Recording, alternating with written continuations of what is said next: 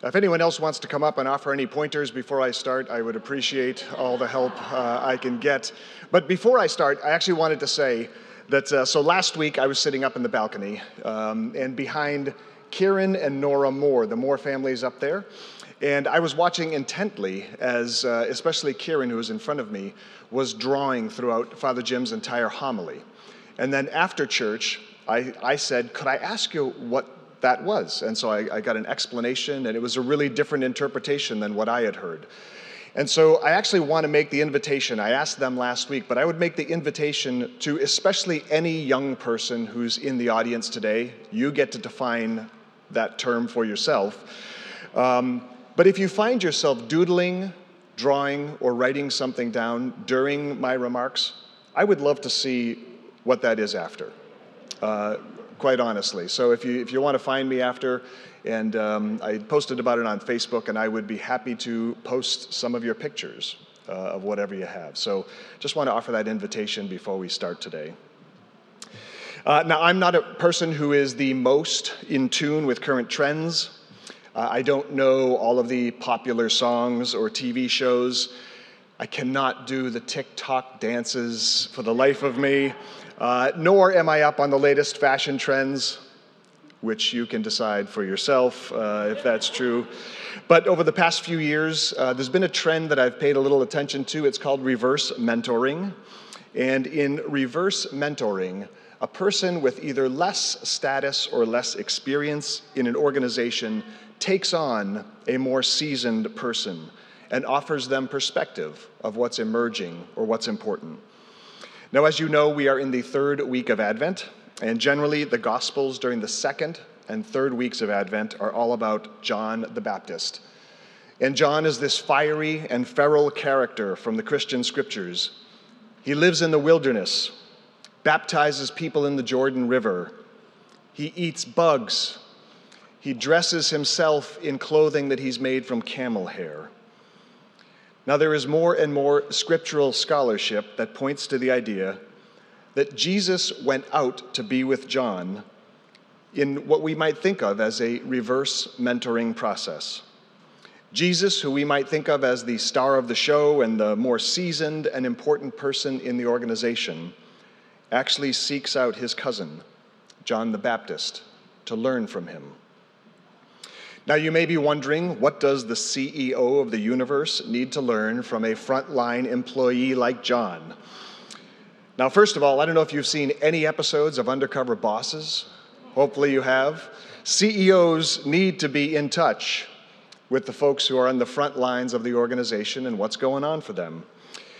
But it also seems likely that Jesus turned to John not just for inspiration, but direction. John and his community were part of an old wilderness based tradition in Israel that dated back more than 3,000 years. Actually, what the reading we hear from Isaiah today was written as part of a land based consciousness, and we hear the earth spoken of in it. Mainstream religion at the time of Jesus had lost touch with the wilderness way, which is why the religious leaders didn't know what to do with John. They didn't recognize him or what he represented. But Jesus did, and Jesus wanted to be mentored by this tradition, and I would suggest it's a path for us to follow as well. An author who I've been moved by a lot lately is a guy named Steven Charleston. And Steven is an Episcopal bishop as well as an elder in the Choctaw Nation. And he's got a beautiful book called Ladder to the Light. And it describes how, generally in Europe, and in Western countries, we created sacred spaces that point us up towards heaven. So if you go into almost any church, uh, all of the direction is taking you up to something beyond this world. He said in his tradition, the sacred spaces called kivas were actually created in the ground, and they pointed you back up towards the earth. And so that he said, we climbed a ladder not to heaven, but to where we were supposed to be in this reality, surrounded by all of the other forms of creation. Now, it's my sense that John the Baptist did the same. He helped to create a ladder to the light that led not to some other world, but back to the world around us. And John was known as the Baptist because this is what he literally did. He performed a ritual Jewish ceremony that ushered people back into the world. Now, earlier this year, and some of you may have been there, we had a joint Lenten scripture study uh, with people from Temple Sinai. And in one of the sessions, I was talking about Jesus' baptism by John. And I was going on a bit about baptism and what it meant.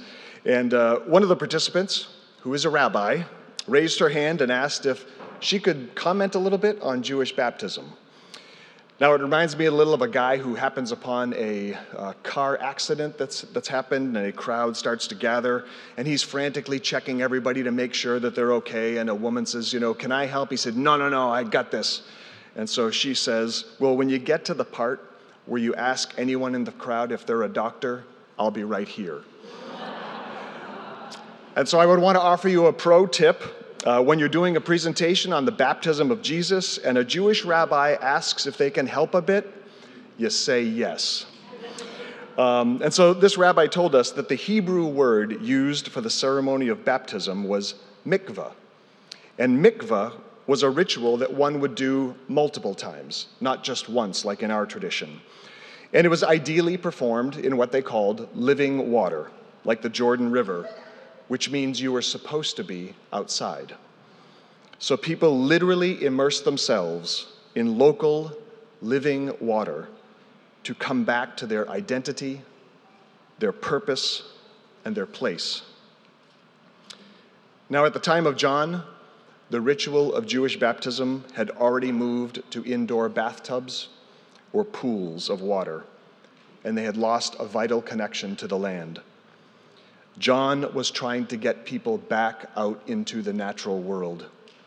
He was shouting, This is where the light is. Now, over Thanksgiving holiday, my two adult children were back in town, and uh, they wanted to take a dip in Lake Ontario. Fortunately and unfortunately, they are into cold water swimming. And so I wanted to prove to them that I am still adventurous and young at heart of which I am neither. Um, but I went into talk about a mikvah, into local living water. Now, for the record, I'm going to recommend uh, that you do summer baptisms if you're going to do those outdoors. But uh, I do have to say that as jarring as an experience as it was, it grounded me and forced me to get in touch with the world in ways that I don't usually something in me came alive in a new way. I felt connected in ways that I don't usually. Now, for the most part, the way we have designed our lives in the United States keeps us separated from the natural world. Most of us can identify hundreds of corporate logos, but we cannot identify five species of trees or plants. We have lost fundamental connections to trees, to water, to animals, and the land, and we traded it for convenience, comfort, and things. Now, last spring, our rabbi friend taught us that the word mikvah comes from the Hebrew root, which can mean three things hope, alignment, and braiding together. And for me, these are beautiful words for the Advent season. How do we maintain hope? How do we get realigned? And how do we braid ourselves together? Even by the time of John the Baptist, he could see the writing on the wall. The world that John encountered was a world that, in his view, had lost its alignment and was unraveling. The land was being developed, inequality was growing, injustice seemed rampant, and that was 2,000 years ago.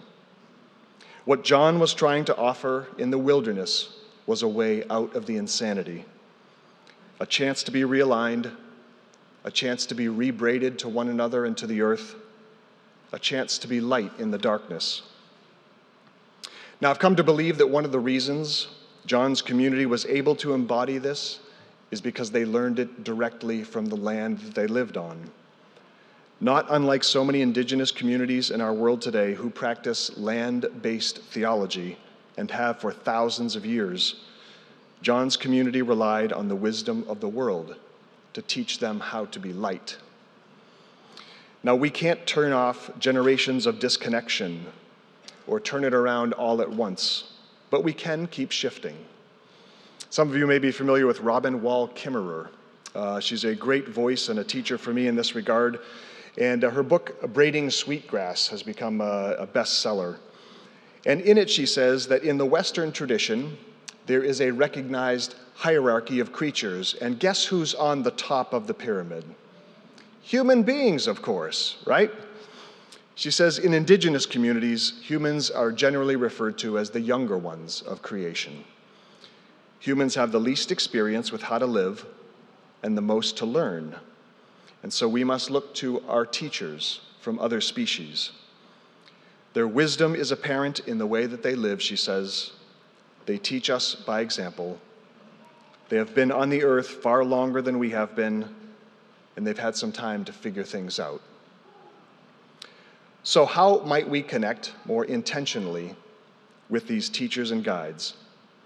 Well, quite a few years ago, I was on a retreat uh, about nature and the human soul, and one of our assignments was to go outdoors and ask for a guide to find you. Now, not every tree or chipmunk or plant is going to want to engage us all the time, okay? Humans can be a little hard to interact with, but some will.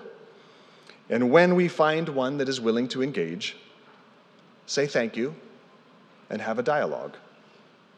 So, what I would suggest as an Advent practice in the tradition of Robin Wall Kimmerer and John the Baptist is to bring whatever is going on in your life right now into conversation with someone from the non human world. So, you may be asking yourself, Mike, are you really suggesting that I go outside and talk to an oak tree about holding on to faith during hard times? Yes. Are you suggesting that I confer with squirrels about finding joy in challenge? Absolutely. Are you suggesting that I open my heart to a patch of moss in my backyard? Of course. But be sure to ask them, what do they need from you? These are all our spiritual kin. They understand struggle and hardship, hope and longing. They understand how, as Paul tells us in the second reading, to rejoice always and pray without ceasing, because that is how they live. They will teach us if we are willing to listen, and they are literally dying for us to pay attention to them.